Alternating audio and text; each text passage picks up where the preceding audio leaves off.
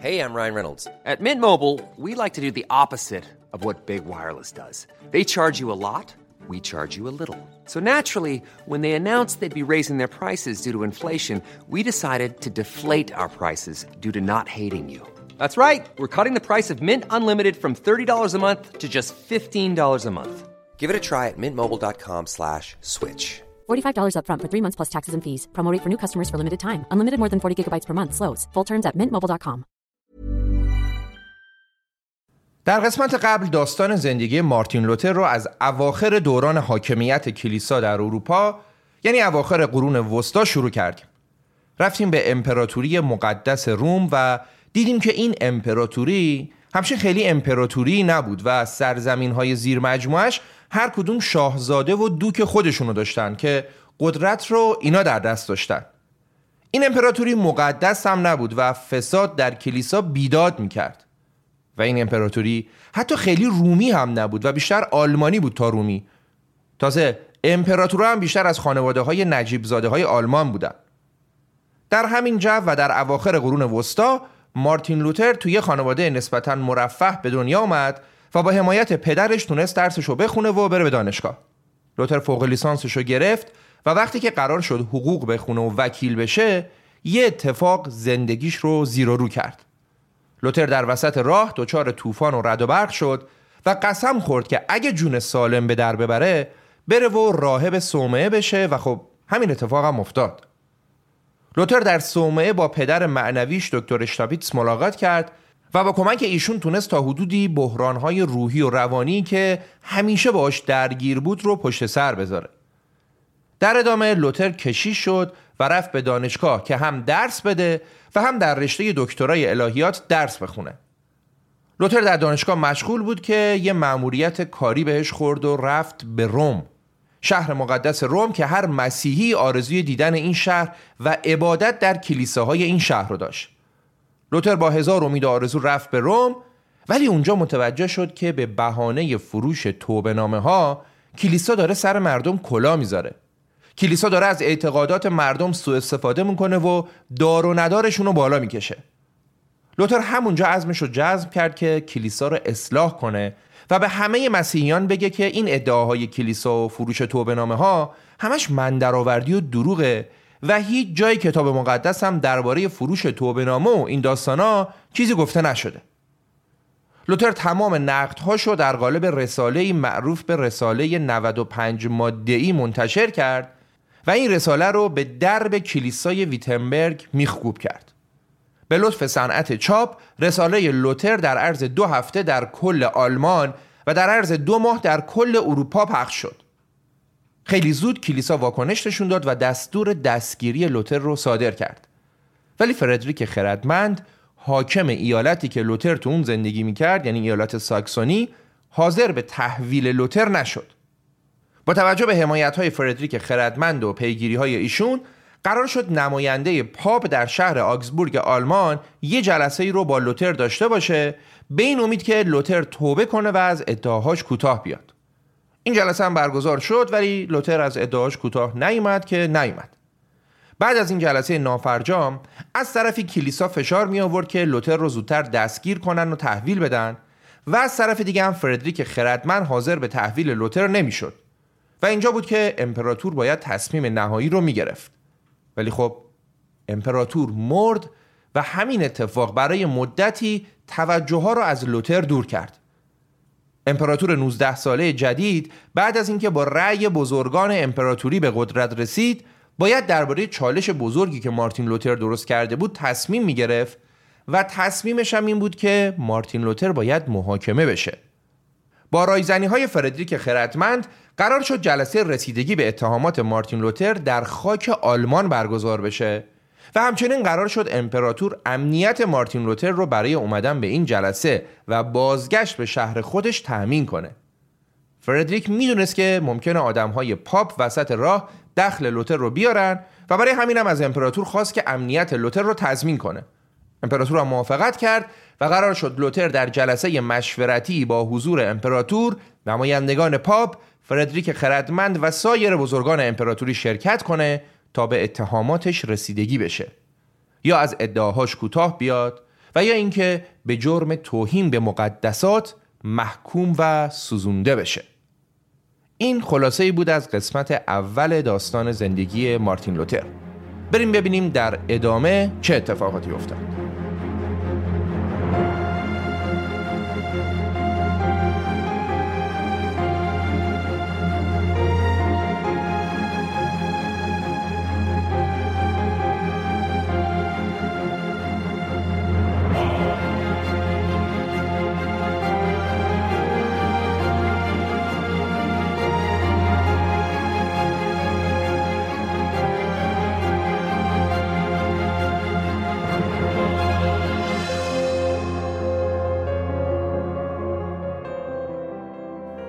سلام و درود به همراهان عزیز و دوست داشتنی پادکست رخ. من امیر سودبخش هستم روایتگر داستان زندگی کسانی که بخشی از تاریخ ایران یا جهان رو رقم زدن.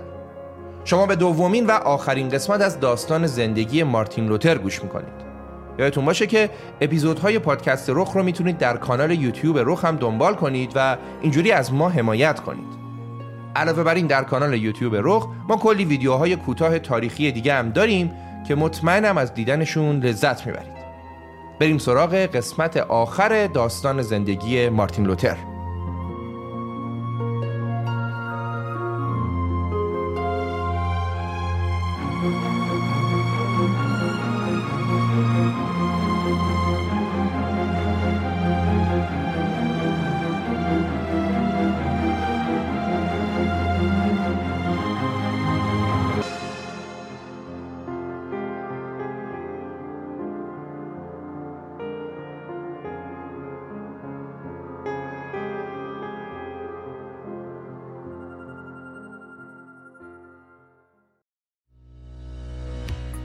حامی این قسمت اسنپ با اسنپ شما می‌تونی خرید اقساطی داشته باشی.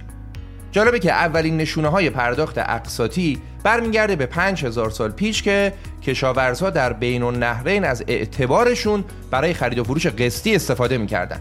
تو دنیای امروز هم با توجه به کاهش نقدینگی روش خرید قسطی از اسنپ پی می‌تونه خیلی هیجان انگیز باشه. چرا؟ چون که شما هم می‌تونی با تخفیف خرید کنی و همین که مبلغ خریدت رو تو چهار تا قسط پرداخت کنی. اونم بدون کارمزد و بدون نیاز به چک و سفته. برای خرید محصولات قسطی از برندهای معتبری که با اسنپ پی همکاری می‌کنن کافیه که وارد سوپر اپلیکیشن اسنپ بشید و با ورود به بخش سرویس اعتباری هر چی رو که می‌خواین قسطی خرید کنید و بعدا پرداخت کنید. حامی این قسمت اسنپ پی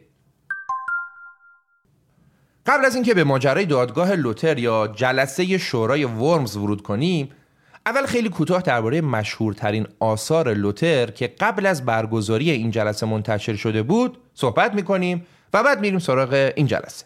آثاری که قرار بود لوتر به خاطر اونا محکوم بشه. از اعلامیه 95 مادهی لوتر گفتیم و الان می‌خوایم درباره سه تا از معروفترین آثارش بگیم. در سال 1520 لوتر 37 ساله شد و این سال یکی از مهمترین سالهای حیات لوتر بود و بهترین و معروفترین آثار لوتر هم تو همین سال منتشر شد.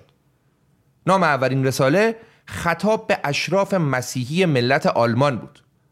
لوتر تو این رساله از نجبای مسیحی آلمان می‌خواد که در این شرایط اضطراری به نمایندگی از مسیحیان دیگه دست به کار بشن و یه شورایی تشکیل بدن که تو اون شورا بتونن خطاهای کلیسا رو اصلاح کنن.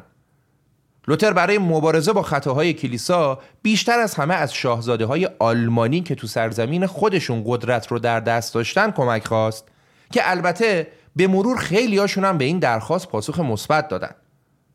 بعد از انتشار این رساله بود که پاپ لوتر رو مرتد اعلام کرد و بهش 60 روز مهلت داد که خودش رو تحویل بده که داستانش رو تو اپیزود قبل گفتیم. در ادامه لوتر برای پاسخ کوبنده تر به پاپ رساله رو با عنوان سوور احکام دجال منتشر کرد که واقعا انتشارش جسارت و شجاعت زیادی می‌خواست. شاید نیچه زمانی که شجاعت رو رویارویی شخص با باورهای خودش معنا کرده داشته به مارتین لوتر فکر می‌کرده. حالا ببینیم لوتر در رساله سوور احکام دجال چی گفت و اصلا دجال به چه مفهومیه. اگه یادتون باشه قبلا هم گفتیم که خیلی از اروپایی های قرن 16 هم معتقد بودند که در روزهای پایانی حیات خلقت به سر می‌برند عبور ترک های مسلمون از بالکان و پیشروی اونا به سمت اروپای مرکزی فقر و رنج و بیماری و بلایای طبیعی همه اینا باعث باور مسیحیان به روزهای پایانی دنیا و رسیدن آخر زمان شده بود. منتها مسیحا باور داشتن که در آخر زمان دجال که همون شیطان باشه بر دنیا حکومت می‌کنه و این دجال با رستاخیز مسیح نابود میشه. حالا در حالی که لوتر در مراحل قبلی زندگیش معتقد بود که دجال در آینده نزدیک خواهد اومد ولی در سال 1520 اون به این نتیجه رسید که اتفاقا دجال اومده و هی حاضره. دجال کیه؟ شخص پاپ. لوتر می‌گفت نشونه هایی که ما از دجال داریم رو بررسی کنیم ببینیم دجال کیه. ما می‌دونیم که دجال از درون به کلیسا خیانت می‌کنه و پاپ هم داره همین کارو می‌کنه. ما می‌دونیم دجال اقتدار امپراتوری روم رو کم می‌کنه که پاپ هم همین کارو کرده. و ما می‌دونیم که دجال جایگاه خدا رو در کلیسا می‌گیره و با نشونه ها و آموزه های غلط پیروان مسیح رو گمراه می‌کنه و پاپ هم دقیقا داره همین کارو می‌کنه. با توجه به اینکه پاپ لوتر رو مرتد اعلام کرده بود به نظر لوتر مایه افتخار بود که کسی توسط دجال محکوم بشه. لوتر گفت اگه من اونقدر برای دجال اهمیت دارم که برام حکم اعدام صادر کرده و می‌خواد منو محاکمه کنه پس مطمئنا پیام من پیام انجیله و این انجیله که تهدیدی برای دجال محسوب میشه. اینجا بود که گفتیم پاپ کتاب های لوتر رو سوزون و لوتر هم در میون طرفدارانش فرمان دستگیری خودش که از سمت پاپ صادر شده بود رو آتش زد. و اما مهمترین رساله لوتر در سال 1520 رو میشه به حق رساله ای به نام آزادی مسیحیان دونست. رساله آزادی مسیحیان یا آزادی فرد مسیحی. این رساله مشهورترین اثر لوتره. لحن و فهوای کلام لوتر در این رساله با رساله های قبلیش تفاوت داره. در حالی که در رساله های قبلی کلام لوتر مملو از خشم و غضب بود ولی در آزادی مسیحیان لوتر آرومه و تمایلی نداره که آتش اختلاف و تفرقه رو شعله برتر کنه. لوتر در این رساله مدعی میشه که مسیحیان تحت سلطه هیچ کسی جز خدا نیستند و یه مسیحی تابع هیچ کس و هیچ چیز نیست و بر همه چیز اشراف داره. لوتر تو این رساله به طرز عجیبی مدعی شد که راه رسیدن به سعادت و راه رستگاری اعمال نیک انسانها نیست. شما هر چقدر که کردار نیک و عمل صالح داشته باشید لزوما سعادتمند نمیشید و نجات پیدا نمی کنید پس راه نجات چیه؟ لوتر میگه راه نجات فقط ایمان به عیسی مسیح و بس. لوتر میگه اولین کاری که هر مؤمن مسیحی باید انجام بده اینه که هر گونه اعتماد به اعمال رو کنار بذاره و فقط ایمانش رو قوی کنه. ادعای عجیب و پرچالشیه دیگه نه؟ البته خب خلاصه کردن ادعاهای لوتر و حرفهای لوتر تو چند تا جمله هم کار سختیه. من خودم این رساله رو خوندم و کتابش هم به فارسی ترجمه شده رسالش به فارسی ترجمه شده. پیشنهاد می‌کنم که اگه دوست داشتید بیشتر بدونید این کتاب رو تهیه کنید و بخونید. خب حالا که متوجه شدیم لوتر در رساله هاش کلیسا و شخص پاپ رو با خاک یکسان کرده و برداشت جدیدی هم از فرامین مسیح داشته بریم ببینیم در جلسه شورای مشورتی یا همون دادگاهی که براش تشکیل داده بودن چه اتفاقاتی افتاد. بر اساس گزارش های وقت به نظر می‌رسه که لوتر بعد از ورود به سالن بزرگ جلسه با دیدن صحنه کمی دستپاچه شده و احتمالا به این موضوع فکر می‌کرده که داره آخرین لحظات آزادیش رو تجربه می‌کنه. در برابر لوتر بزرگان امپراتوری جمع شده بودند. خود امپراتور نجبای بزرگ و کوچک اسقفها کاردینالها و راهبان همشون هم با لباسهای فاخر و البته با توپ پر. تو همون ابتدای جلسه نماینده پاپ تمام کتاب ها و رساله های لوتر رو جلوش روی میز چیند و گفت که آیا تایید می‌کنی که تو اینا رو نوشتی؟ لوتر گفت که خب بله همه می‌دونن که اینا رو من نوشتم نماینده پاپ گفت چیزایی که نوشتی توهین به کلیسا، توهین به شریعت و توهین به بزرگترین مقام کلیسا یعنی شخص پاپه آیا توبه می‌کنی و حرفای خودتو پس می‌گیری یا نه؟ نماینده اجازه هیچ توضیح اضافی هم به لوتر نداد و فقط گفت که آیا توبه می‌کنی یا نه لوتر که اسیر جو وحشتناک جلسه شده بود زرنگی کرد و گفت که یه روز فرصت می‌خوام تا درباره این موضوع فکر کنم و جوابمو بدم. انگار دوست داشت یه روز بیشتر زنده بمونه. یا اینکه شاید دوست داشت یه روز بیشتر به کارش فکر کنه. لوتر درخواستش رو داد و دادگاه هم با اکراه درخواست لوتر رو پذیرفت. لوتر رفت که با خودش خلوت کنه و دوباره همون افکار وحشتناک به مغزش هجوم آورد. همون جدال هایی که با صدای بلند با شیطان داشت. پدر معنویش دکتر اشتاپیتس بهش گفته بود که نباید با این شدت به کلیسا حمله کنی و همه چیزو نابود کنی. اشتاپیس به لوتر گفته بود بدون کلیسا مسیحی ها بی سرپرست میشن و مردم بدون سرپرست دیگه کسی رو ندارن که بهشون تکیه کنن. ولی لوتر می‌گفت در هر صورت آگاهی هزینه داره و ما باید این هزینه رو بدیم تا بتونیم چهره واقعی مسیحیت رو به مسیحیان نشون بدیم. لوتر تقریبا تا نزدیکی های صبح با خودش کلنجار رفت و فردا دوباره در دادگاه حاضر شد. باز هم اولین سوال نماینده پاپ این بود که مارتین لوتر آیا از سخنان توبه می‌کنی یا نه؟ این بار لوتر پاسخ داد که کارای من به سه دسته تقسیم میشن. اولین دسته مربوط میشه به پارسایی اخلاقی و ایمان به مسیح که حتی دشمنان هم, هم باش مخالفتی ندارن و ستایششون می‌کنن. نیازی هم به توبه ندارن. دسته دوم کارهای من درباره سوء استفاده روحانیت و پاپ از دین و آین مسیح که حتی اگه تند روی هم در بعضی جاها داشته باشم وجدانم اجازه نمیده که بخوام درباره مجموع حرفهام توبه کنم و من سر حرفم هستم. به خاطر احکام پاپ و نظریات مردانش وجدان مؤمنین آزار دیده. اگه من حرفها و رساله های خودم رو تکسیب کنم کاری نکردم جز افسودن قدرت جباران و نه تنها روزنه ها بلکه تمامی درها رو برای این رفتار غیر خدایی باز کردم. و اما دسته سوم کارهای من مربوط میشه به تندترین نوشته هام که در اونها اغلب مستقیما به کسی حمله کردم که تو این مورد تصدیق می‌کنم این موزگیری ها شایسته یه استاد دانشگاه یا یه راهب نیست و من از لحن به کار رفته در اونا عذرخواهی می‌کنم. اما و این امای بزرگی بود. اما از حقایق الهیاتی مطرح شده در اونا هم توبه نمی کنم. در اصل لوتر هیچ کدوم از حرفای خودش رو پس نگرفت و نماینده پاپ هم فورا متوجه این موضوع شد و به لوتر یادآوری کرد که دانشگاه ها و سلسله مراتب کلیسا هر دو الهیات تو رو ارتدادی می‌دونن.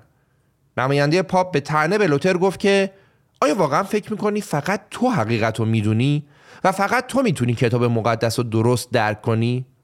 نماینده پاپ گفت تو حق نداری درباره اونچه که قبلا کلیسای کاتولیک تعیین کرده شک کنی. چیزی که همیشه سنت و عرف بوده و رعایت شده. ایمانی که مسیح عالی ترین قانون گذار برای ما گذاشته و با خون شهدا تقویت شده. مثل همیشه برای توجیه کاستی ها و برای سرپوش گذاشتن روی ایرادات رفتن سراغ خون شهدای بدبخت. در آخر نماینده پاپ گفت مارتین لوتر واضح و روشن برای آخرین بار پاسخ بده. توبه می‌کنی یا نه؟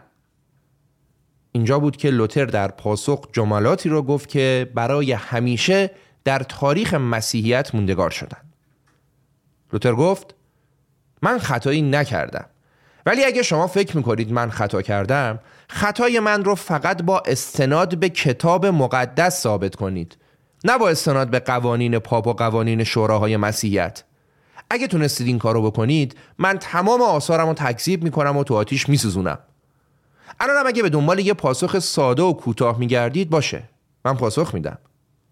تا زمانی که بر اساس کلام خدا و نه با کلام پاپ متقاعد نشم وجدانم تنها اسیر کلام خداست و من برخلاف وجدانم کاری انجام نمیدم و توبه نمی کنم. دیگه تکلیف روشن شد و جلسه تموم شد جلسه تموم شد و طبق قولی که امپراتور داده بود قرار شد که لوتر با امان ای که از امپراتور گرفته برگرده به ویتنبرگ و در این حال امپراتور با مشورت بزرگان حکم نهایی لوتر رو صادر کنه حکمی که البته همه می‌دونستند چی بود و تقریبا هیچ کسی درباره شکی نداشت لوتر نیروی خطرناکی بود که مبانی ایمان مقدس مسیحیت رو در امپراتوری ویران کرده بود و باید به اشد مجازات محکوم می‌شد. لوتر باید اعدام می‌شد. قبل از اینکه حکم علیه لوتر صادر بشه لوتر خیلی زود به همراه یکی از دوستاش برگشت به سمت ویتنبرگ اونم در حالی که زمزمه هایی شنیده می‌شد مبنی بر اینکه قرار آدم های پاپ و جاسوسای کلیسا لوتر رو تو همون راه برگشت سربنیز کنن و قبل از اینکه پاش به ویتنبرگ برسه اونو بکشنش. فاصله ویتنبرگ تا ورمز بیش از 500 کیلومتر بود و این مسیر برای آدم های پاپ بهترین گزینه برای خلاص شدن هرچه سریعتر از شر مارتین لوتر بود. اونا می‌تونستن وسط راه لوتر رو بدزدن و هر کاری می‌خوان باهاش بکنن. و خب همین اتفاق هم افتاد. مارتین لوتر در راه برگشت دزدیده شد. تو مسیر برگشت چندین سوار مسلح به کالاسکه لوتر حمله کردند دست و پاشو بستن یه گونی هم کشیدن رو سرش و لوتر رو دزدیدن و بردن. در تمام لحظاتی که لوتر روی اسب به سمت ناکجا آباد می‌رفت داشت به مسیری که تو زندگیش انتخاب کرده بود فکر می‌کرد و می‌دونست که داره آخرین دقایق عمرش رو سپری می‌کنه. سواران مسلح چند ساعت بعد لوتر را رسوندن به یه قلعه بزرگ و وقتی که گونی را از روی سر و صورت لوتر باز کردن اولین شخصی که لوتر در جلوی چشمانش دید پاپ نبود. اولین کسی که لوتر دید نماینده فردریک خردمند بود. بله فردریک خردمند پیش کرده بود و خودش لوتر رو دزدیده بود تا اینطوری جان لوتر در امان باشه.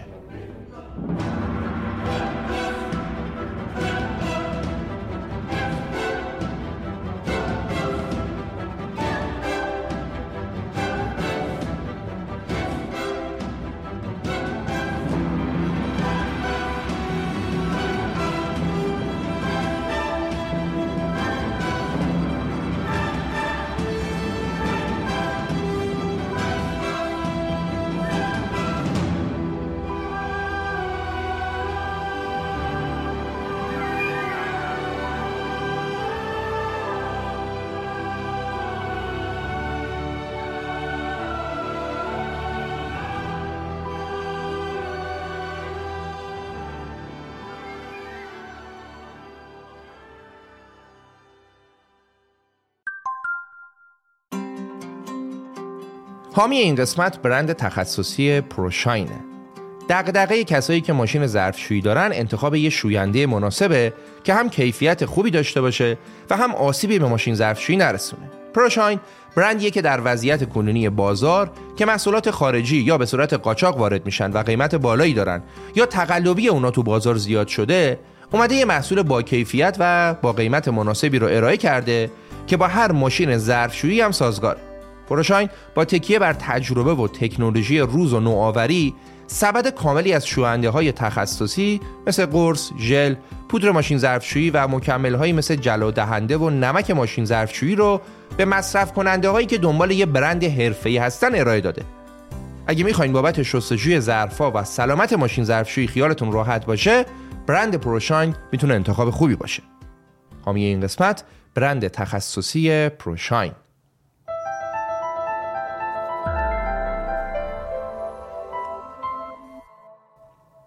بعد از بازگشت لوتر به سمت ویتنبرگ بزرگان امپراتوری تشکیل جلسه دادند و مطابق پیش ها به این نتیجه رسیدن که لوتر مرتده و باید مجازات بشه باید اعدام بشه. دقیقا یک ماه بعد از بازگشت لوتر به سمت ویتنبرگ امپراتور در فرمانی که به فرمان ورمز مشهور شد در 26 می سال 1521 دستور داد که مارتین لوتر فورا باید دستگیر بشه و هر کسی که بهش کمک کنه یا عقایدش رو تبلیغ کنه خودش هم با مجازات ارتداد مواجه میشه. در فرمان ورز اومده بود که هیچ کس حق نداره لوتر رو در خونش بپذیره. هیچ کس نباید بهش خوراک و نوشیدنی بده و یا اونو مخفی کنه. و هر کسی هر جایی لوتر رو دید باید اونو دستگیرش کنه و تحویل مقامات امپراتوری بده. لوتر برای بار سوم ترد شده بود. اون یه بار توسط پاپ ترد شد. بار دوم توسط فرقه مذهبی خودش و این بار توسط امپراتور. ولی خب هیچ کس از لوتر خبر نداشت و لوتر تحت حفاظت فردریک خردمند در قلعه وارتبورگ جا خوش کرده بود. البته باید این اضافه کنیم که جلسه شورای تصمیم گیری در خصوص مارتین لوتر در شهر ورمز آلمان در حالی برگزار شد که امپراتوری مقدس روم با چالش های بزرگ دیگه هم درگیر بود. در امپراتوری مسلمان عثمانی سلطان سلیمان معروف به تازگی تاج سلطنت رو بر سرش گذاشته بود و مهمترین تهدید برای امپراتوری مسیحی روم حساب می شد. شورای ورمز در ماه می به کار خودش پایان داد و در ماه اوت بلگراد به دست سلطان سلیمان افتاد. از طرف امپراتوری عثمانی از شرق به امپراتوری روم حمله کرده بود و از طرف دیگه هم در مرزهای جنوبی و غربی هم فرانسه داشت به قلمرو امپراتوری روم دست درازی می کرد. خطر فرانسه هم بود. تازه همه اینا در حالی بود که در خاک آلمان لوتر به شدت محبوب شده بود. تا جایی که وقتی برای دادگاه ورمز به این شهر رفته بود مردم مثل یک قدیسه باش برخورد کردند و لوتر حمایت کامل مردم و حمایت اکثریت قشر دانشگاه و روحانیت در آلمان رو پشت سرش داشت. علاوه بر اینا ما می‌دونیم که فردریک خردمند هم در مناطق تحت فرمان رواییش مستقل عمل می‌کرد و اینطوری نبود که فقط بله قربانگوی امپراتور باشه. جمعی جهاد باعث شد که لوتر در قلعه وارتبورگ جاش امن باشه. کسی از لوتر خبر نداشت ولی انگار مردم می‌دونستن که جاش امنه. اقامت در قلعه سخت بود ولی بیفایده نبود. در مدتی که لوتر در قلعه بود اون شروع کرد به ترجمه کتاب مقدس به زبون آلمانی. قبلا هم گفتیم که کتاب مقدس فقط به زبون لاتین ترجمه شده بود و همه جا هم به زبان لاتین خونده می‌شد. اصلا ترجمه کتاب مقدس به زبان دیگه ای یه جورایی کفر محسوب می‌شد. کلیسا به هیچ عنوان اجازه چنین کاری رو نمی‌داد و با کسایی که قبل از لوتر این کار رو شروع کرده بودن به شدت برخورد کرده بود. ولی لوتر که می‌خواست مردم به زبان مادری خودشون با کتاب مقدس ارتباط برقرار بگیرن و به کشیش و روحانیون مذهبی هم نیازی نداشته باشند برخلاف قوانین کلیسا شروع کرد به ترجمه کتاب مقدس بخش عهد جدید. در اپیزود قبل گفتیم که کتاب مقدس شامل دو بخشه عهد عتیق که مربوط به کتابهای مقدس قبل از ظهور مسیحه و عهد جدید که مربوط به کتابهای مقدس بعد از ظهور مسیحه و چهار تا انجیل معروف هم تو این بخشه. و لوتر در قلعه وارتبورگ این بخش رو ترجمه کرد و ترجمه خودش هم به فردریک خردمند تقدیم کرد. ترجمه قسمت عهد عتیق هم دوازده سال بعد توسط لوتر انجام شد. اگرچه ترجمه های مخفیانه ای از کتاب مقدس به زبان آلمانی وجود داشت ولی ترجمه لوتر بهترین ترجمه تا اون زمان بود. نه تنها از منظر ترجمه کتاب مقدس بلکه به لحاظ توسعه زبان آلمانی ترجمه لوتر بهترین بود. ترجمه این که هم ادبی بود و هم قابل فهم برای عوام. این ترجمه لوتر با استقبال گسترده مواجه شد و البته جنگ و جدل هم کم نداشت. یکی از بحث برانگیزترین جنبه های این ترجمه تصمیمی بود که لوتر در زمان ترجمه آیه 28 از باب سوم رساله رومیان به زبان آلمانی گرفته بود. لوتر وقتی به این آیه رسید یک کلمه بهش اضافه کرد که تو نسخه یونانی کتاب مقدس اصلا وجود نداشت. این آیه در نسخه لاتین اینطور ترجمه شده بود. یقین می‌دانیم که انسان بدون اعمال شریعت محض ایمان عادل شمرده می شود حالا لوتر در نسخه ترجمه آلمانیش کلمه تنها رو اضافه کرد و به این صورت نوشت. یقین می‌دانیم که انسان بدون اعمال شریعت و تنها محض ایمان عادل شمرده می شود اضافه کردن کلمه تنها به جمله کلی جار و جنجال به پا کرد و لوتر متهم به دست بردن در کلام خدا شد. ولی خودش می‌گفت که مترجم گاهی باید برای اینکه نسبت به زبان جدیدی که داره ترجمه می‌کنه وفادار بمونه باید از ترجمه تحت و لفظی و لغت به لغت دور بشه و مفهوم اصلی رو به مخاطب برسونه.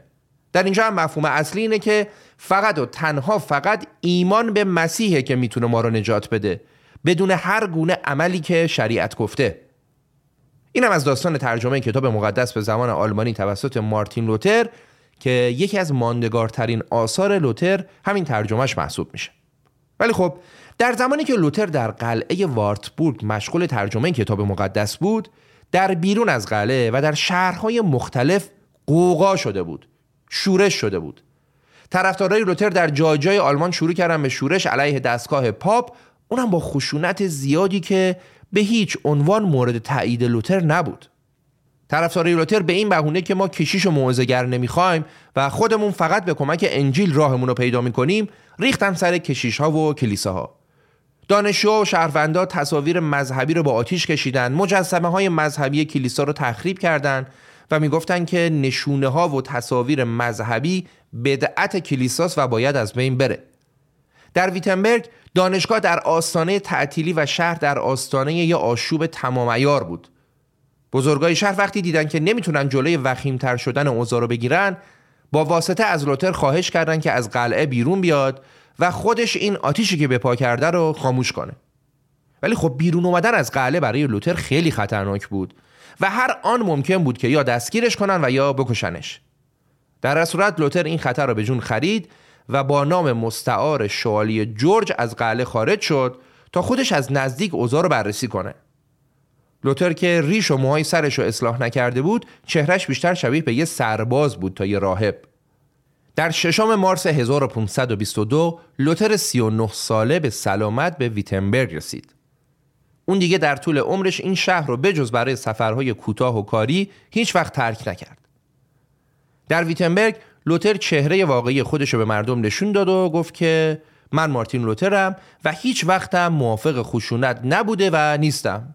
مردمم باید دست از شورش بردارن. در طول هشت روز بعد لوتر هشت بار درباره اصلاحات و ضرورت مهربانی به همه موعظه کرد و مدعی شد که دانشجویان و اساتید اصلاح طلب با همشهری های مسیحی خودشون بسیار نامهربان برخورد کردند. لوتر می‌گفت من با اصلاحات موافقم منتها نه با اصلاحات زوری. اصلاحات اگه به کسی تحمیل بشه دیگه اصلاح نیست بلکه یه شریعت و یه بدعت جدیده. من موعظه می‌کنم آموزش میدم می‌نویسم. اما هیچ کسی رو به زور مجبور به اصلاح نمی کنم چون ایمان باید آزادانه و به دور از اجبار باشه. در آخرم لوتر گفت شورش و قیل تحت هیچ شرایطی واکنش مناسبی نیست و باید هرچه زودتر این قائله به پایان برسه.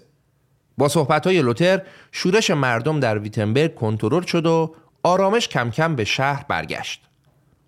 در خلال یه سال و نیم بعد لوتر در ویتنبرگ یه آرامش نسبی داشت. اون مشغول آموزش شد. کار روی رساله های جدیدش رو شروع کرد و سیستم جدید دانشگاه رو هم سازماندهی کرد. مقامات سلطنتی هم که قرار بود اونو بازداشت کنن هیچ وقت پیداشون نشد. اما حتی در این دوره آرام هم ابرهای طوفانی همچنان در افق نزدیک تشکیل شدند و طوفان بزرگ برپا شد. قیام بزرگ دهقانان در بخشهای بزرگی از امپراتوری روم که الان می‌خوایم داستانش رو بگیم. یکی از مهمترین اتفاقات زندگی لوتر و واکنشی که لوتر به این ماجراها داشت همین قیام بزرگ دهقانان. در اواخر قرون وسطا دهقانها مالک زمین خودشون نبودند و در نظام ارباب رعیتی ملک و زمینی که داشتن به صورت امانت در اختیارشون بود و صاحب اصلی دهقانها نبودند زمینی هم که روش کار می‌کردن مشمول پرداخت عوارض و مالیات زیادی بود. عوارض و مالیاتی که مقدارش از قبل مشخص بود و اگه در نتیجه بدی آب و هوا یا حمله آفات محصول از بین می‌رفت یا کم می‌شد مقدار عوارض و مالیات تغییر نمی‌کرد. حالا اگه این وسط یه دهقانی بدبخت بدهکار می‌شد و چیزی نداشت که بده میومدن محصول سال بعدش رو برمیداشتن و اینجوری باهاش تصفیه حساب می‌کردن. از طبقه دهقانا بدبختتر طبقه رعایا بودن.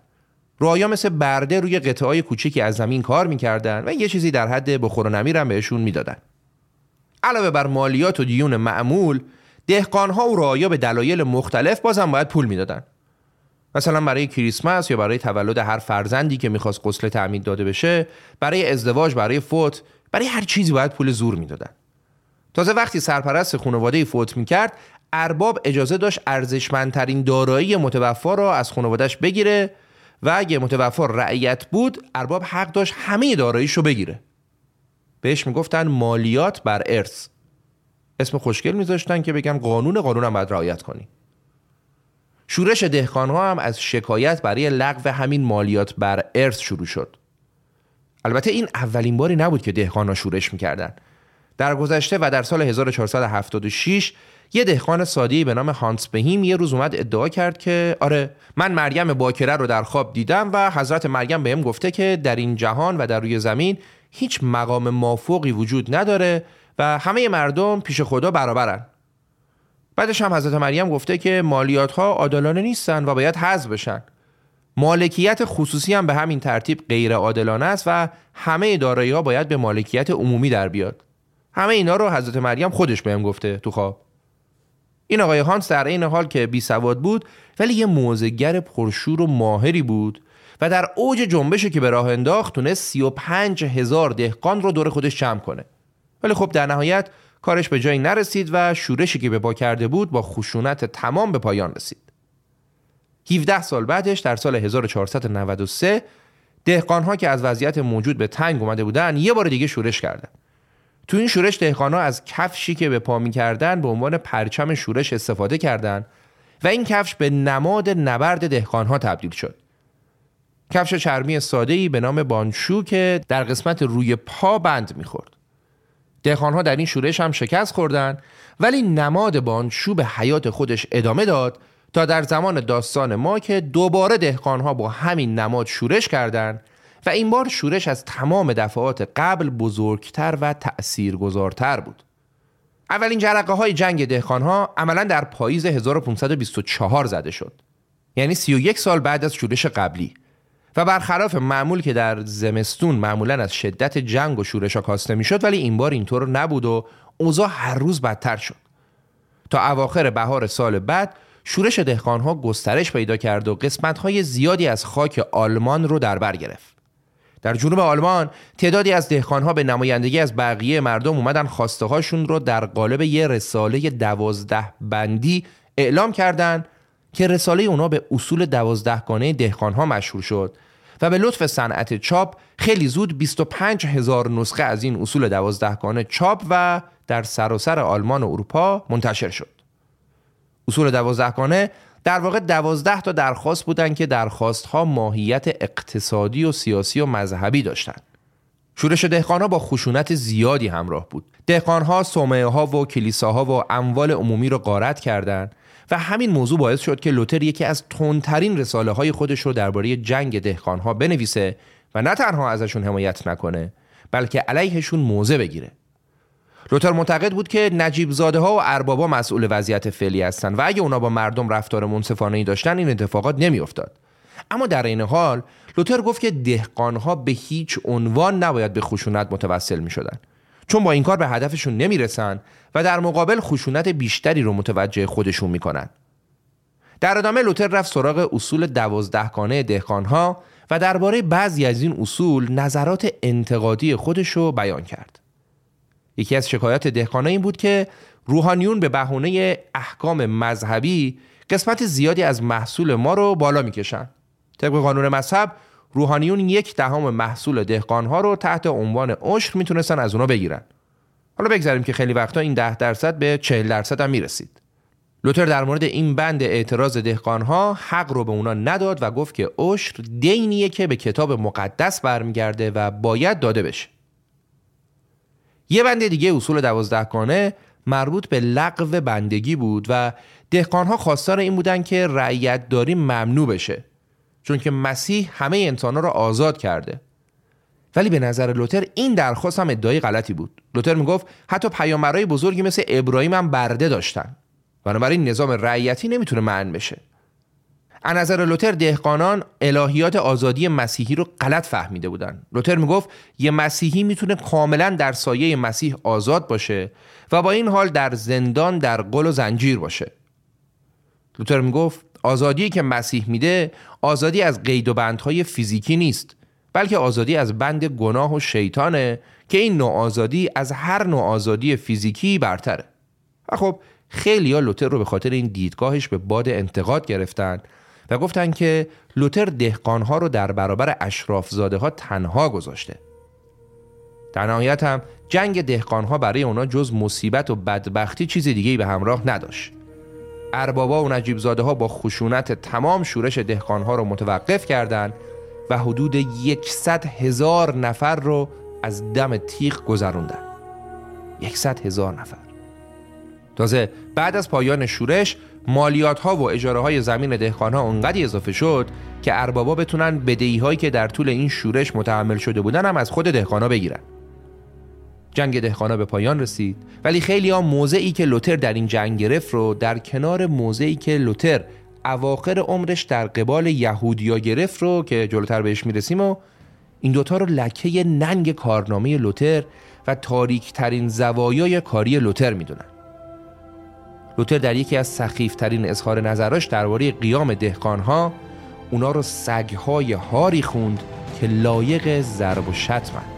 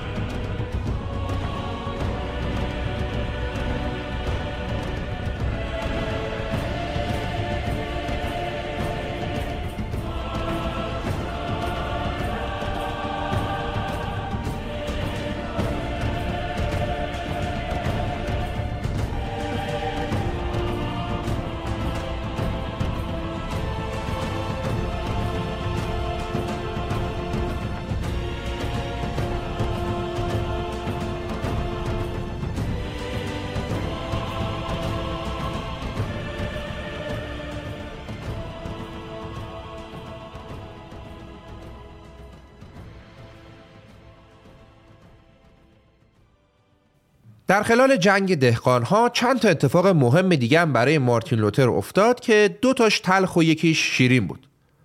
اولین اتفاق تلخ مرگ دکتر اشتاپیتس پدر معنوی لوتر بود. در 28 دسامبر 1524 دکتر اشتاپیتس از دنیا رفت و لوتر رو در شک بزرگی فرو برد. لوتر در بدترین شرایط زندگیش و در زمانی که در جنگ و جدال با شیطان بود از تنها آدمی که کمک می‌گرفت پدر اشتاپیتس بود. جدای از این لوتر ارتباط خاصی با طبیعت شوخ اشتاپیتس داشت و خودش هم شوخ طبعیش رو از اشتاپیتس گرفته بود هرچند که شوخی های لوتر گستاخانه و ادبیات لوتر بعضی مواقع دور از ادب بود کلا لوتر در نوشتهاش هم از واجه های خارج از عرف و ادب کم استفاده نمی‌کرد. یه جا گفته اون کسی که تهمت می‌زنه و غیبت می‌کنه کاری جز جویدن مدفوع دیگران با دندانهای خودش نمی‌کنه. و بهترین پاسخ برای کسی که داره غیبت می‌کنه و تهمت می‌زنه اینه که برو و آن کسافت را نوش جان کن. از این مطر هم زیاد گفته که دیگه بهش فرود نمی‌کنی خب گفتیم که دو تا اتفاق تلخ. اولیش که مرگ پدر شاپیتس بود و اتفاق تلخ بعدی هم مرگ فردریک خردمند در 11 می 1525 بود. وقتی به داستان زندگی لوتر دقت کنیم دو تا اتفاق اگه دست به دست هم نمی‌داد واقعا معلوم نبود که مسیر اصلاحات دینی لوتر به کجا کشیده میشه. اولی که دربارهش صحبت کردیم اختراع ماشین چاپ بود که باعث شد آثار لوتر در سر و سر اروپا پخش شه و صدای لوتر شنیده بشه. دومی مورد هم حمایت های فردریک خردمند بود که اگه نبود لوتر هم مثل خیلی از آدم های شبیه به خودش سرنوشت شومی در انتظارش بود. قبلا هم گفتیم که لوتر اولین مسلح دینی نبود. یکی از معروفترین آدم های شبیه به لوتر یوهان فان وزل آلمانی بود که بهش لقب اصلاح طلب قبل از اصلاحات رو دادن. به خاطر اینکه قبل لوتر بود این لقب رو بهش دادن. ایشون هم مثل لوتر استاد دانشگاه بود و مثل لوتر به فروش توبه نامه ها معترض بود و این کار رو مقایر با تعالیم مسیح می‌دونست. فانوزل به سراحت گفت که از پاپ و شوراها و تمامی ارباب کلیسا بیزار و متنفره و فقط به حضرت مسیح ایمان داره. دادگاه تفتیش عقاید اونو محاکمه و محکوم کرد و فانوزل مجبور شد برای اینکه جونش از دست نده حرفاشو پس بگیره. ولی با این حال اون انقدر در زندان موند که تو همون زندان از دنیا رفت. تازه فانوزل هم عاقبت خوشی داشت نسبت به بقیه. فونواسل تو خیلی از مسائل پیشرو لوتر بود و خود لوتر هم به این موضوع از آن داشت. ولی خب وازل حمایت شخصی صاحب قدرتی مثل فردریک خردمند رو نداشت و برای همین هم سرنوشتش شبیه به سرنوشت لوتر نشد. در هر صورت با مرگ فردریک خردمند لوتر دو تا از اصلی ترین حامیان خودش یعنی پدر اشتاپیتس و فردریک خردمند را از دست داد و تنها شد. البته این تنهایی زیاد دوام نیاورد. چرا که لوتر برخلاف قوانین و مقررات کلیسا ازدواج کرد. اونم با کی؟ با یه راهبه ای که ایشون هم اجازه ازدواج نداشت. کاترینا همسر لوتر یکی از راهبه هایی بود که در خلال مبارزات اصلاحات مذهبی و در وسط جنگ دهقانان به همراه تعدادی از راهبه های دیگه به ویتنبرگ پناه آورده بود تا در سایه لوتر و یارانش از گزند حوادث در امان بمونه. و درست در خونین ترین لحظات دوران جنگ دهقانها لوتر که یه مدت زمانی بود که درباره ازدواج به عنوان دستورالعمل انجیر موعظه می کرد تصمیم گرفت تن به مخاطره بده و دلو بزنه به دریا و خودش هم ازدواج کنه. لوتر در خصوص مقوله ازدواج و منع ازدواج کشیشا گفت که خدای این دنیا یعنی شیطانه که زن و شویی رو کاری زشت جلوه میده و اونو شرماور محسوب می‌کنه. و من می‌خوام برخلاف میل شیطان ازدواج کنم. در هم کوفتن تابوی ازدواج راهب با یه راهبه استقبال آشکار از خطر بود. ولی خب لوتر این کار رو کرد تا پاپ رو از قبل هم عصبانی تر کنه. در 13 جوان سال 1525 کاترینای 26 ساله و مارتین 41 ساله توی مراسم ساده و مختصر با همراهی معدودی از بستگان درجه یکشون با هم ازدواج کردند و با گذشت زمان لوتر بیشتر از گذشته عاشق همسرش شد و با اقتدار بیشتری از این تصمیمش دفاع کرد. لوتر با وجودی که مثل اکثر مردان اون دوران زنا را از لحاظ هوش کمتر از مردا می‌دونست و معتقد بود که نباید زنا در مسائل سیاسی و امور کلیسایی برتر باشن ولی در این حال بعد از ازدواج گفت که حتی اگه مردا می‌تونستن خودشون هم بچه دارشن و ظاهرا به زن نیازی نداشتنم باز دنیا بدون زنها ویران می‌شد چون که زنها درباره مدیریت مالی و صرفه‌جویی خیلی می‌دونن و این همون چیزیه که فلسفه سیاست و دولت بهش نیاز داره. احترام لوتر در قبال ذهن و استعداد برتری که زنها برای مسائل مالی داشتن بی هیچ شکی به تجربه خودش در مورد زنش برمیگشت. لوتر خودش اصلا توانایی مدیریت امور مالی رو نداشت و هیچ وقت هم از آثار و تعلیفات خودش پولی رو قبول نکرد. این در صورتیه که اگه حتی درصد کمی از حق تعلیف آثار بیشمارش که نزدیک به 100 جلد کتاب می‌شد و بارها هم چاپ می‌شدن رو می‌گرفت می‌تونست با پولش از مشکلات دائم مالی که خانوادش باش مواجه بودن نجات پیدا کنه. کاترین همسر لوتر علاوه بر اینکه کلی صرفه جویی می‌کرد مجبور بود برای تامین مخارج زندگیشون از محصولات باغبانی و پرورش خوک و آبجوسازی و اینجور کارا خودش برای خانواده پول در بیاره. کاترین انقدر کار دستی و سخت می‌کرد که لوتر به شوخی بهش می‌گفت آقا کتی. لوتر و کاترین تولد اولین فرزند خودشون رو با هیجانی زاید الوصف به انتظار کشیدن. اونا با این تصور متعصبانه رایج در اون دوران آشنا بودن که می‌گفتن طفلی که از زناشویی دو کافر و ملحد به دنیا بیاد یه دیو دو سره. و واقعا هم خیلی منتظر به دنیا اومدن یه دیو دو سر بودن. در هفته جوان سال 1526 کاترین پسرش رو به دنیا آورد. سالم و بدون هیچ نقص مادرزادی. یه بچه شاد و قوی. ولی اگه بر حسب تصادف فرزند اول لوتر مثل هزاران بچه دیگه با یه نقص مادرزادی به دنیا میومد به نظر شما سرنوشت نهزت اصلاحات مذهبی چی می‌شد؟ معلوم نیست واقعا. البته این پسر تنها فرزند اونا نبود و دو پسر و سه دختر دیگه هم به دنیا آمدن که متاسفانه دو تا از دخترها در هشت ماهگی و سیزده ماهگی از دنیا رفتن که خب اون زمان چیز عادی بود و در مجموع سه پسر و یه دختر برای لوتر و کاترینا باقی موندن 20 سال زندگی مشترک لوتر با کاترینا انقدر شیرین بود که لوتر گفت من کتی خودم رو حتی با فرانسه و ونیز با هم, هم عوض نمی کنم. یه جای دیگه هم لوتر گفت که هر کسی که زن و شراب و موسیقی رو دوست نداره تمام زندگی خودش رو در حماقت و جهالت به سر می‌بره. خب پس لوتر وسط جنگ دهقانها با کاترینا ازدواج کرد. ولی اگه جنگ دهقانان بحران بیرونی نهزت اصلاحات مذهبی به شما می‌رفت این نهزت یه بحران درونی هم داشت و اونم نزا و درگیری های کلامی لوتر با شخصی به نام راسموس بود. ما پرونده آقای راسموس رو اینجا باز می‌کنیم و همینجا هم میبندیمش. واقعا حیفه که از جنبش اصلاحات مذهبی و رونسانس صحبت بکنیم و از اراسموس چیزی نگیم. راستش من قبلا هیچی از ایشون نمی‌دونستم ولی در طول تحقیقاتی که برای این اپیزود داشتم انقدی شخصیت و عقایدش برام جالب شد که یه تایمی کلا لوتر رو ول کردم رفتم سراغ راسموس. البته قرار نیست اینجا زیاد بهش بپردازیم و یه توضیح مختصری از خودش و اختلافش با لوتر میگیم. راسموس مثل لوتر کشیش کاتولیک بود مثل لوتر منتقد و مسلح دینی بود از لوتر قدیمی تر بود و یه جورایی لوتر شاگرد غیر مستقیم راسموس محسوب می‌شد. و این دو نفر اشتراک نظرهای زیادی هم با هم داشتن. تا حدی که شایع شده بود کتاب های لوتر با همکاری راسموس نوشته شده. یکی از کارهای بزرگی که راسموس کرد تصحیح و انتشار کتاب مقدس بخش عهد جدیدش به زبان یونانی بود. قبلا گفتیم که زبان اصلی کتاب مقدس یونانی و عبری بود. منتها در قرون وسطا متن رسمی کتاب مقدس ترجمه لاتینی بود که هزار سال قبل تهیه شده بود. یعنی هزار سال قبل و در قرن پنجم اومدن کتاب مقدس رو از یونانی به لاتین ترجمه کردن و این ترجمه انقدی داره اعتبار و مرجعیت بود که طی سالیان سال متن اصلی یونانی کتاب مقدس به فراموشی سپرده شد و همه متن لاتین رو میخوندن.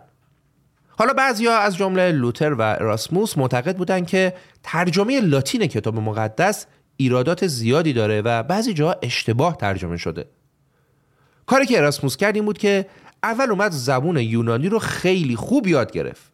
انقدی خوب که خودش استاد زبون یونانی در دانشگاه کمبریج شد و اصلا تو دانشگاه زبون یونانی رو تدریس می‌کرد. بعدش اراسموس اومد رفت دنبال نسخه های قدیمی کتاب مقدس به زبان یونانی و از سراسر اروپا تیکه تیکه قسمت های از عهد جدید رو به زبان یونانی جمع کرد و یکی دو قسمت هم که نتونست جمع کنه رو خودش ترجمه کرد. یعنی از لاتین دوباره به یونانی ترجمه کرد. در نهایت راسموس یه نسخه کتاب مقدس به زبان یونانی منتشر کرد. خب شاید بگیم که کتاب مقدس هم از اول یونانی بود پس راسموس کار شاقی نکرده کار بزرگی که راسموس کرد این بود که هاشیه های زیادی در نسخه جدید یونانی نوشت و ایراداتی که در ترجمه لاتین دیده بود رو شفاف کرد راسموس با تبخوری که به زبون یونانی داشت ترجمه قرون وسطایی کتاب مقدس رو به باد انتقاد گرفت و ایراداتش رو درآورد. مثلا در ترجمه کلمه لوگوس یونانی در کتاب مقدس لاتین لوگوس به معنی کلمه ترجمه شده بود و مسیح کلمه خدا ترجمه شده بود. ولی اراسموس گفت این ترجمه اشتباهه و لوگوس اینجا باید به معنی کلام ترجمه بشه و اینطوری مسیح میشه کلام خدا و نه کلمه خدا. از این ایرادات هم در ترجمه لاتین فت و فراوون بود و راسموس تا حدود زیادی این ایرادات رو اصلاح کرده بود. جالبه که نسخه اصلی که مارتین لوتر ازش استفاده کرد و ترجمه آلمانی کتاب مقدس رو منتشر کرد همین نسخه راسموس بود. اراسموس هم مثل لوتر آثار زیادی از خودش به جا گذاشت و خیلی هم مورد توجه بود. تا اونجا که در دهه 1530 میلادی آثار اراسموس بین 10 تا 20 درصد از کل فروش کتاب در اروپا رو به خودش اختصاص داده بود. محور نوشته های اراسموس هم اتحاد و دوری از جنگ موضوعات اخلاقی و آزادی عقیده بود و بیشتر نوشته هم از طرف واتیکان ممنوع شد و سوزونده شد. معروفترین اثر اراسموس کتاب در ستایش دیوانگیه که احتمالا خیلیاتون می‌شناسید و شاید هم خونده باشیدش. کتابی که با زبان تنز استبداد مقامات مسیحی رو مورد انتقاد قرار داده و از سوء استفاده های روحانیون از مذهب و تشریع اوضاع ناگوار دین گفته. یادمون نره که اراسموس خودش کشیش کاتولیک بود. اراسموس این کتاب رو تو هشت روز نوشت و شاید خودش هم فکر نمی‌کرد انقدر مورد استقبال قرار بگیره. چه در اون دوران و چه در تاریخ معاصر. انتشار این کتاب کلیسا رو بسیار عصبانی کرد و اراسموس شانس آورد که با توجه به دوستای پرنفوذی که داشت تونست از محلکی جون سالم به در ببره. جالب و عجیبه که در فرانسه و در سوربن که بزرگترین مرکز تعلیم علوم مسیحی اروپا بود اومدن اراسموس رو ملحد اعلام کردن و حکم سوزوندنش هم صادر کردن. ولی خب از اونجایی که به خود اراسموس دسترسی نداشتن روحانیون مذهبی رفتن سراغ مترجم کتاب های اراسموس و اون بدبخت رو گرفتن و تو فرانسه تو آتیش سوزوندنش. یه نکته جالب در مورد آثار اراسموس اینه که اون بسیار مخالف جنگ بود و می‌گفت جنگ فقط برای اونایی که تجربهش نکردن شیرینه. و جالبه که اواخر عمرش خیلی واضح جنگ های مذهبی اروپا رو پیش بینی کرده بود و به دنبال آگاه کردن مردم و جامعه نسبت به فاجعه‌ای بود که وقوع اون رو پیش بینی می‌کرد. ولی خب به حرفاش در عمل توجهی نشد و اروپا در جنگ های سی ساله شاهد خونبارترین سالهای تاریخش بود. خب با این توضیحاتی که درباره طرز تفکر و آثار اراسموس دادیم بریم سراغ اختلاف و نزایی که اراسموس با لوتر داشت. همونطور که گفتیم اراسموس و لوتر در ابتدا توی یه خط جلو می‌رفتن و اراسموس از نفوذش در کلیسای کاتولیک برای حمایت از لوتر استفاده می‌کرد. ولی کم کم اختلاف نظرها بین این دو مصلح دینی جدی شد. برای اراسموس وحدت جهان مسیحیت اهمیتی مافوق همه چیز داشت و برای همین اون به لوتر نقد می‌کرد که با زیاده روی داره این وحدت رو از بین می‌بره از دید اراسموس مسیحیات تک تک از فیض روح القدس بهره نمی بردن بلکه همه با هم مشمول فیض می شدن. ولی لوتر می‌گفت با وسادت روح القدس هر انسانی به تنهایی می‌تونه به رستگاری برسه و هر مؤمنی می‌تونه به تنهایی صلاحیت اجتهاد داشته باشه اختلاف دیگه اراسموس با لوتر هم سر این بود که اراسموس بیشتر به جنبه های اخلاقی و تربیت اخلاقی در مسیحیت میپرداخت و این مخالف برداشت لوتر از انجیل بود. همونطور که قبلا هم گفتیم لوتر ایمان به مسیح رو تنها راه نجات می‌دونست و در این راه جایگاهی برای اعمال انسان قائل نبود. به گفته لوتر راسموس به انسان بیشتر میپرداخت تا خدا. در ادامه یکی از مهمترین نقدهایی که اراسموس به لوتر داشت این بود که اراسموس می‌گفت تو داری نهزت اصلاحات رو به یه نهزت ملی آلمانی تبدیل می‌کنی. در حالی که مسیحیت فقط مختص به آلمانیا نیست. اراسموس خطکشی های مرزی رو نشونه دور شدن آدما می‌دونست و برای همین اون در نامه ای به یکی از دوستای میهم پرستش نوشته بود که به نظر من عاقلانه تر اینه که با مردم به گونه ای رفتار کنیم که انگار این دنیا سرزمین مشترک پدری همه ماست و ما نباید با میهن پرستی افراطی بین مرزها خط بکشیم و بین آدما فاصله بندازیم. راسموس خصومت های ملی گرایانه که در حال تجزیه اروپا بودن رو تقبیح کرد و گفت که انگلیسی ها نسبت به فرانسوی ها خصومت دارن فقط به خاطر اینکه اونا فرانسوی هستن. بریتانیایی از اسکاتلندیا نفرت دارن. به این علت که اونا اسکاتلندی هن. آلمانیا با فرانسوی ها خوب نیستن. اسپانیایی هم همینطور. چه حماقتی. صرف نام یه مکان مردم را از هم جدا می‌کنه. اونم وقتی که چیزهای زیادی هست که می‌تونه آدما رو دور هم جمع کنه.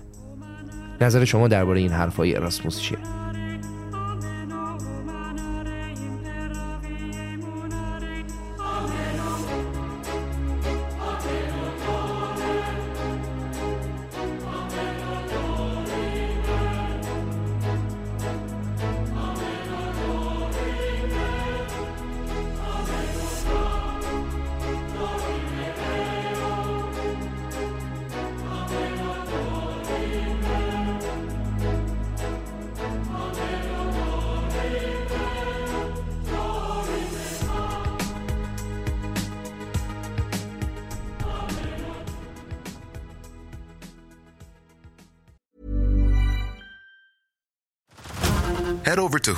March, where our new shows and movies will keep you streaming all month long. Catch the award winning movie Poor Things, starring Emma Stone, Mark Ruffalo, and Willem Dafoe. Check out the new documentary, Freaknik The Wildest Party Never Told, about the iconic Atlanta Street Party. And don't miss FX's Shogun, a reimagining of the epic tale, starring Anna Sawai. So, what are you waiting for? Go stream something new on Hulu. Spring? Is that you? Warmer temps mean new Allbirds styles. Meet the Superlight Collection, the lightest ever shoes from Allbirds, now in fresh colors. These must have travel shoes have a lighter than air feel and barely their fit that made them the most packable shoes ever. Plus, they're comfy right out of the box. That means more comfort and less baggage. Experience how Allbirds is redefining comfort. Visit allbirds.com and use code SUPER24 for a free pair of socks with a purchase of $48 or more. That's A L L B I R D S.com, code SUPER24. بعد از اینکه داستان اراسموس و لوتر رو روایت کردیم و پروندهش رو بستیم تو این قسمت می‌خوایم داستان نهزت اصلاحات مذهبی لوتر رو تا آخرش ببریم جلو و ببینیم که این همه جنگ و دعوا آخرش به کجا رسید در اول ژوئیه سال 1523 اولین شهدای نهزت اصلاحات مذهبی در جلوی تالار شهر بروکسل زنده زنده سوزونده شدند. دو تا از دوستای نزدیک لوتر که به انتخاب خودشون از ایالت ساکسونی خارج شده بودن و رفته بودن به بلژیک تا اونجا تعالیم جدید لوتری رو موعظه کنن و خب همونجا هم دستگیر رو سوزانده شدن.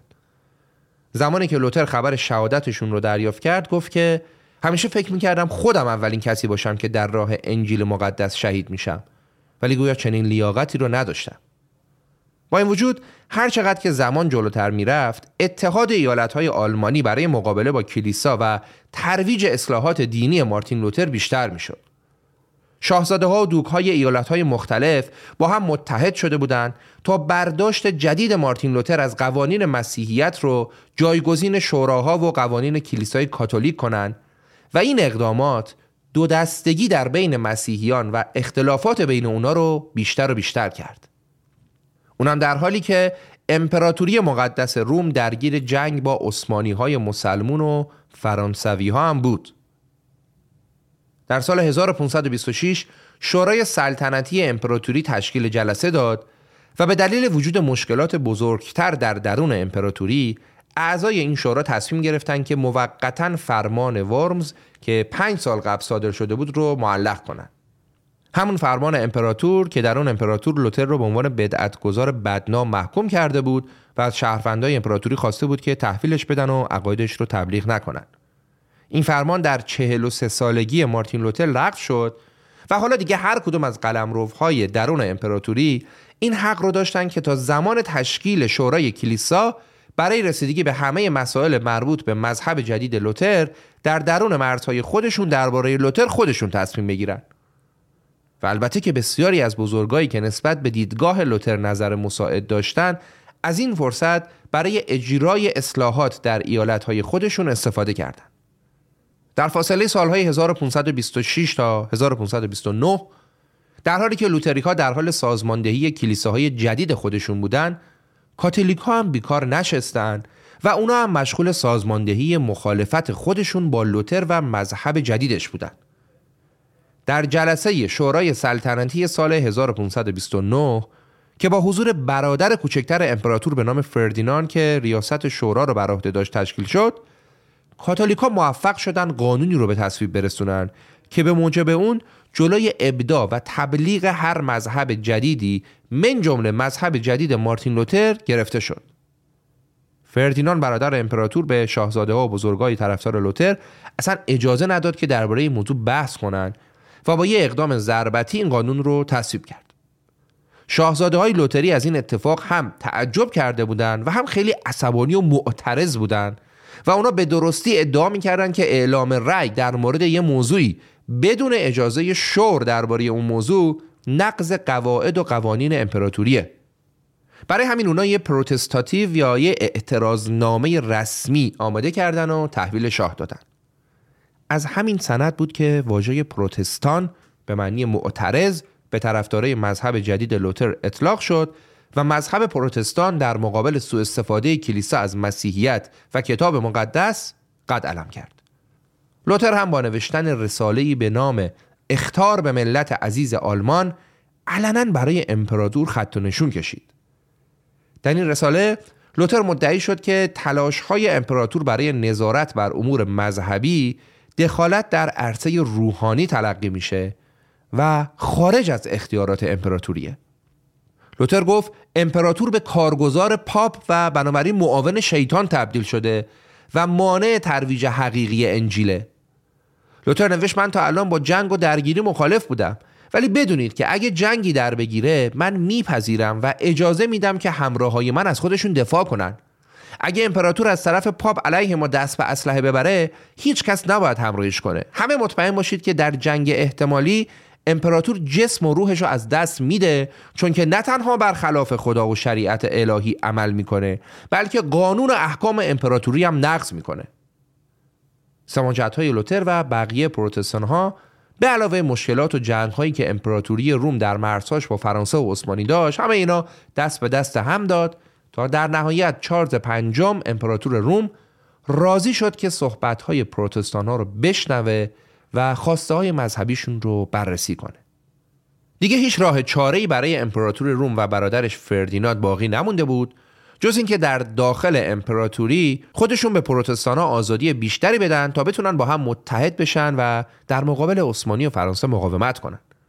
برای همین امپراتور به بزرگان پروتستان نامه نوشت و از اونا خواست که خلاصه اعتقادات مذهبی خودشون رو بگن و در شهر آزبورگ با همدیگه یه ملاقاتی هم داشته باشند.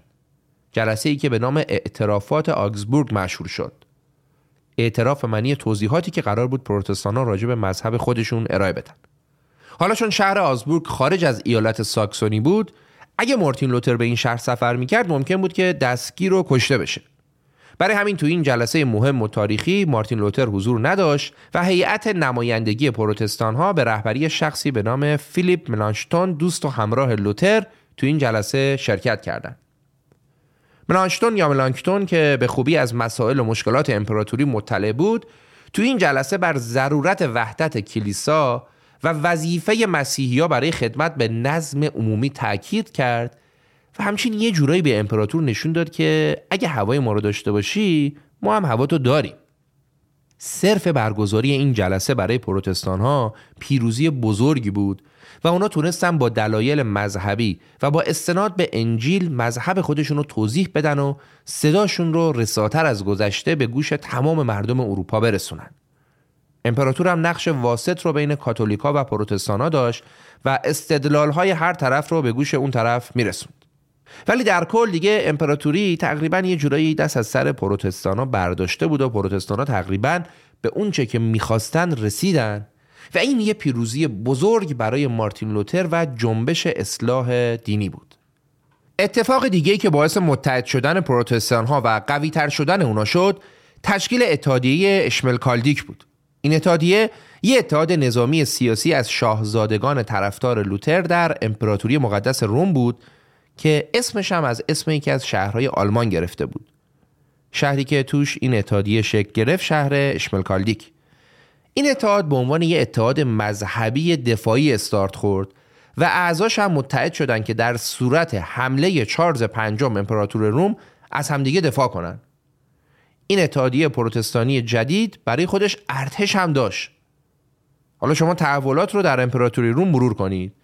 از یه طرف تهدید پروتستان ها با این اتحادیه جدیدشون از طرف دیگه دست اندازی های فرانسه به مرزهای امپراتوری و علاوه بر اینا و از اینا مهمتر حمله ارتش سلطان سلیمان عثمانی در سال 1532 با ارتشی متشکل از 300 هزار نفر به بخشی از سرزمین های امپراتوری روم و تصرف شهرهای این امپراتوری.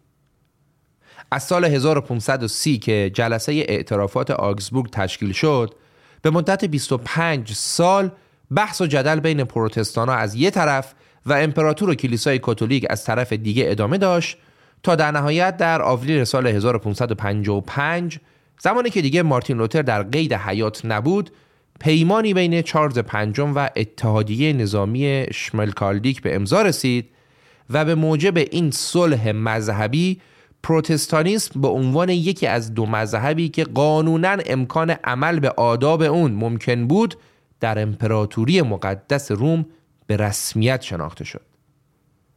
این صلح مذهبی نامش به نام صلح آکسبورگ یا توافق آکسبورگ در تاریخ ثبت شد.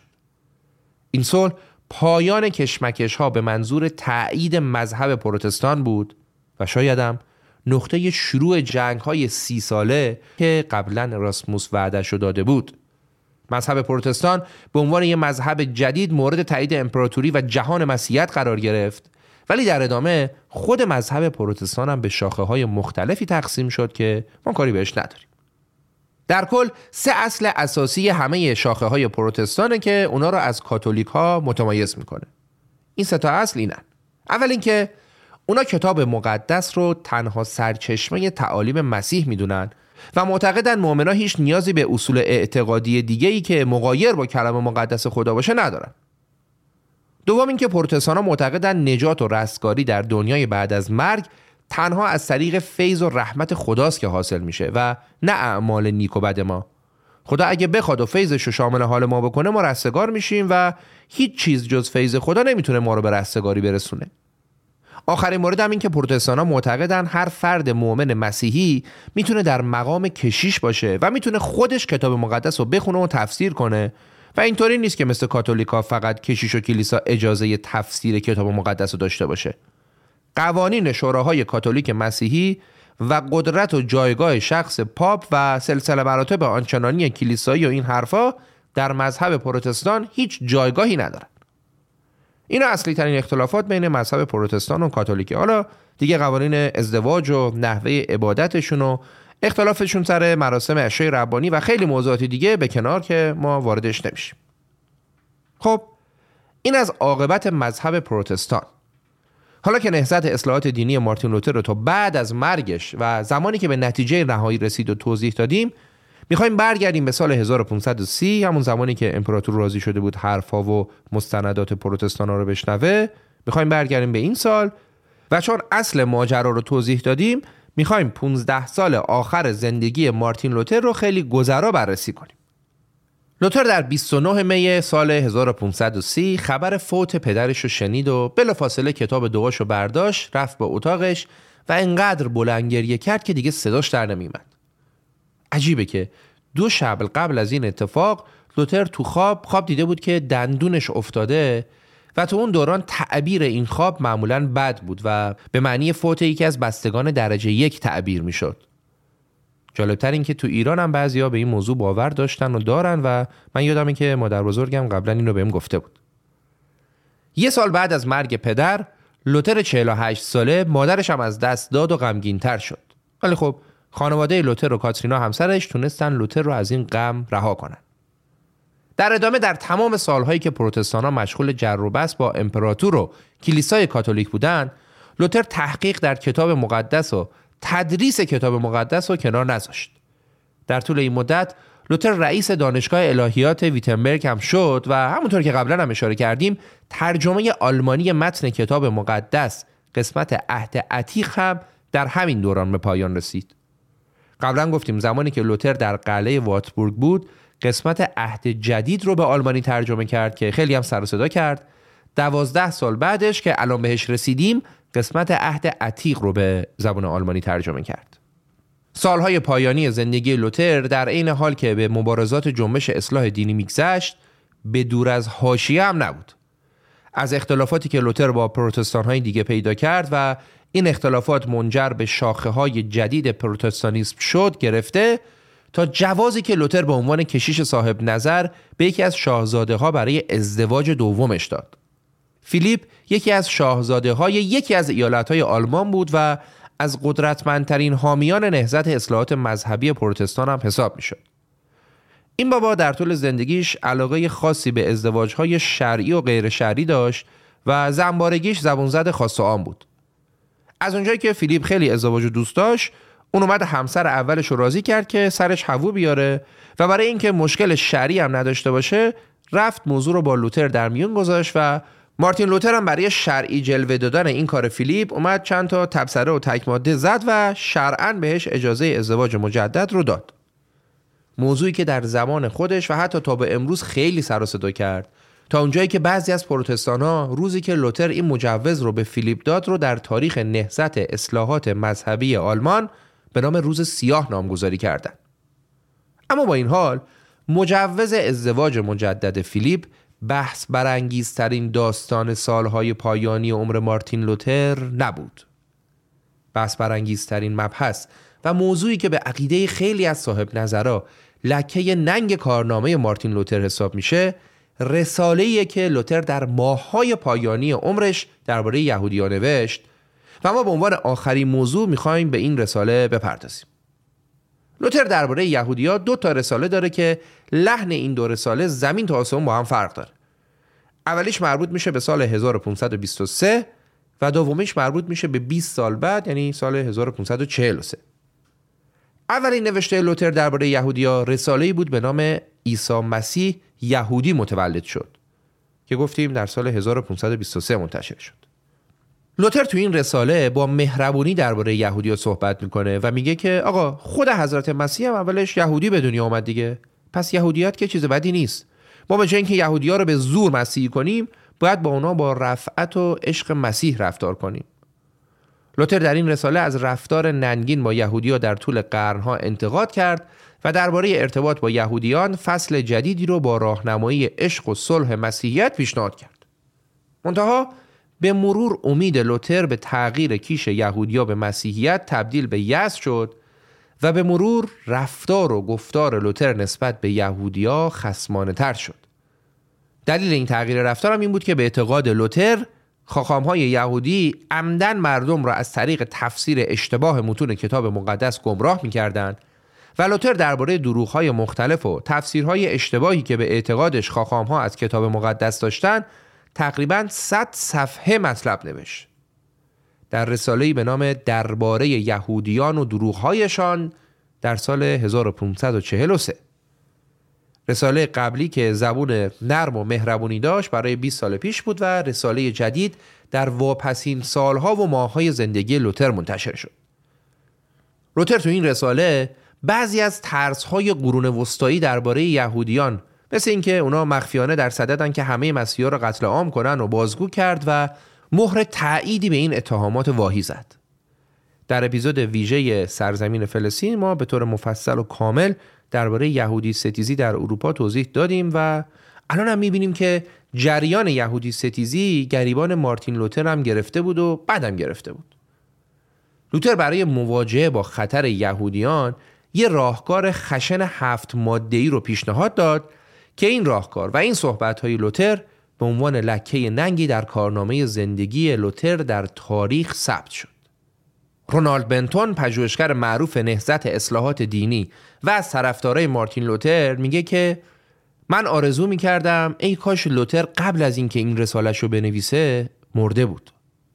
حالا به طور خلاصه ببینیم در رساله یهودیان و دروغهایشان این هفت مرحله ای که لوتر پیشنهاد داده چیه. لوتر میگه در مرحله اول باید کنیسه ها و مدارس یهودی ها رو به آتیش بکشیم و هر چیزی که سوختنی نیست را هم با گل بپوشونیم تا کسی اثری ازشون نبینه.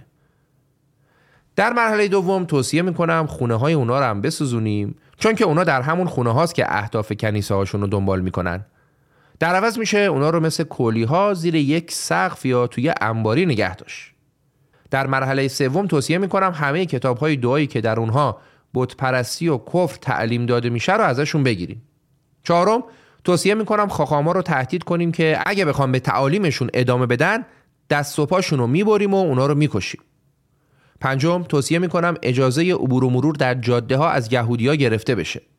ششم توصیه می‌کنم اجازه رباخاری برای اونا ممنوع بشه و همه پول ها و طلاها و نقره هم ازشون بگیریم و توی جای امنی نگهداری کنیم.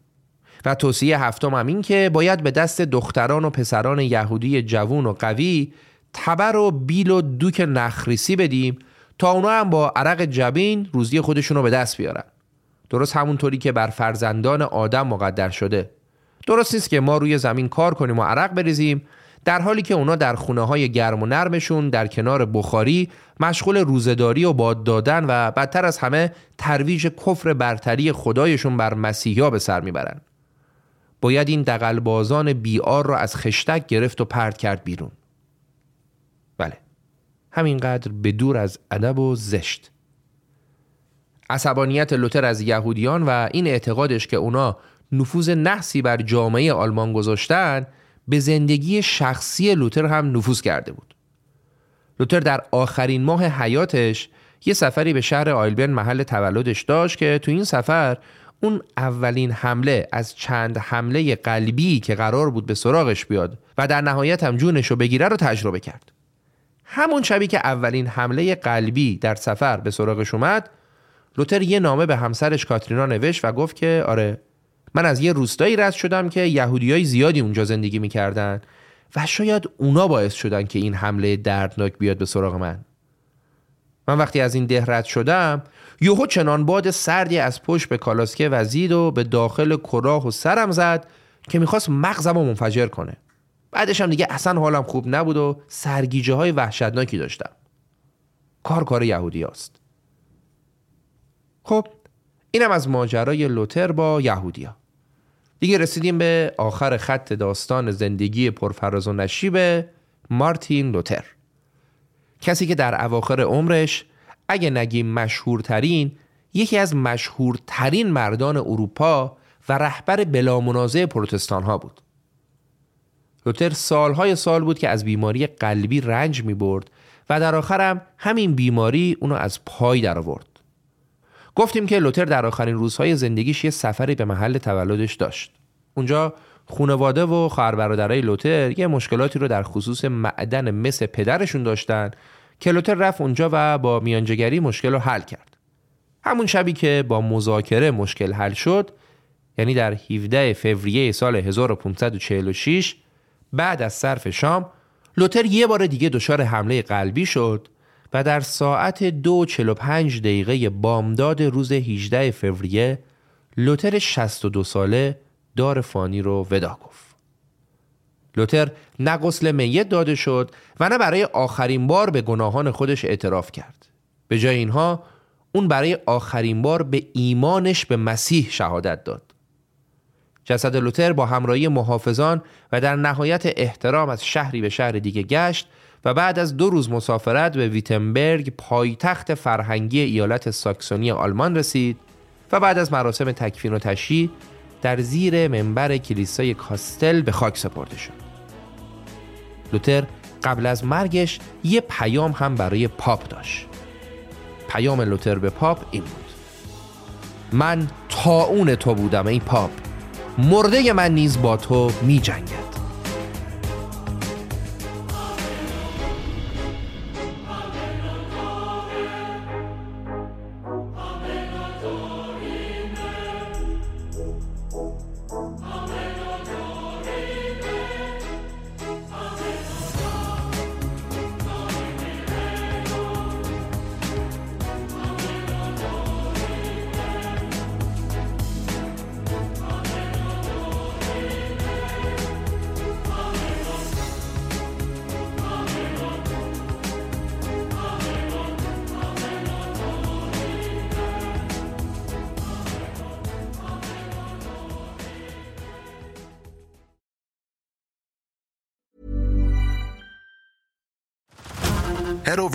This March, where our new shows and movies will keep you streaming all month long. Catch the award winning movie Poor Things, starring Emma Stone, Mark Ruffalo, and Willem Dafoe.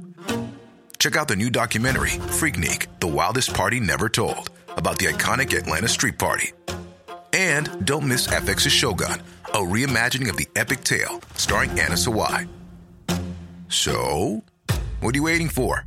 Go stream something new on Hulu.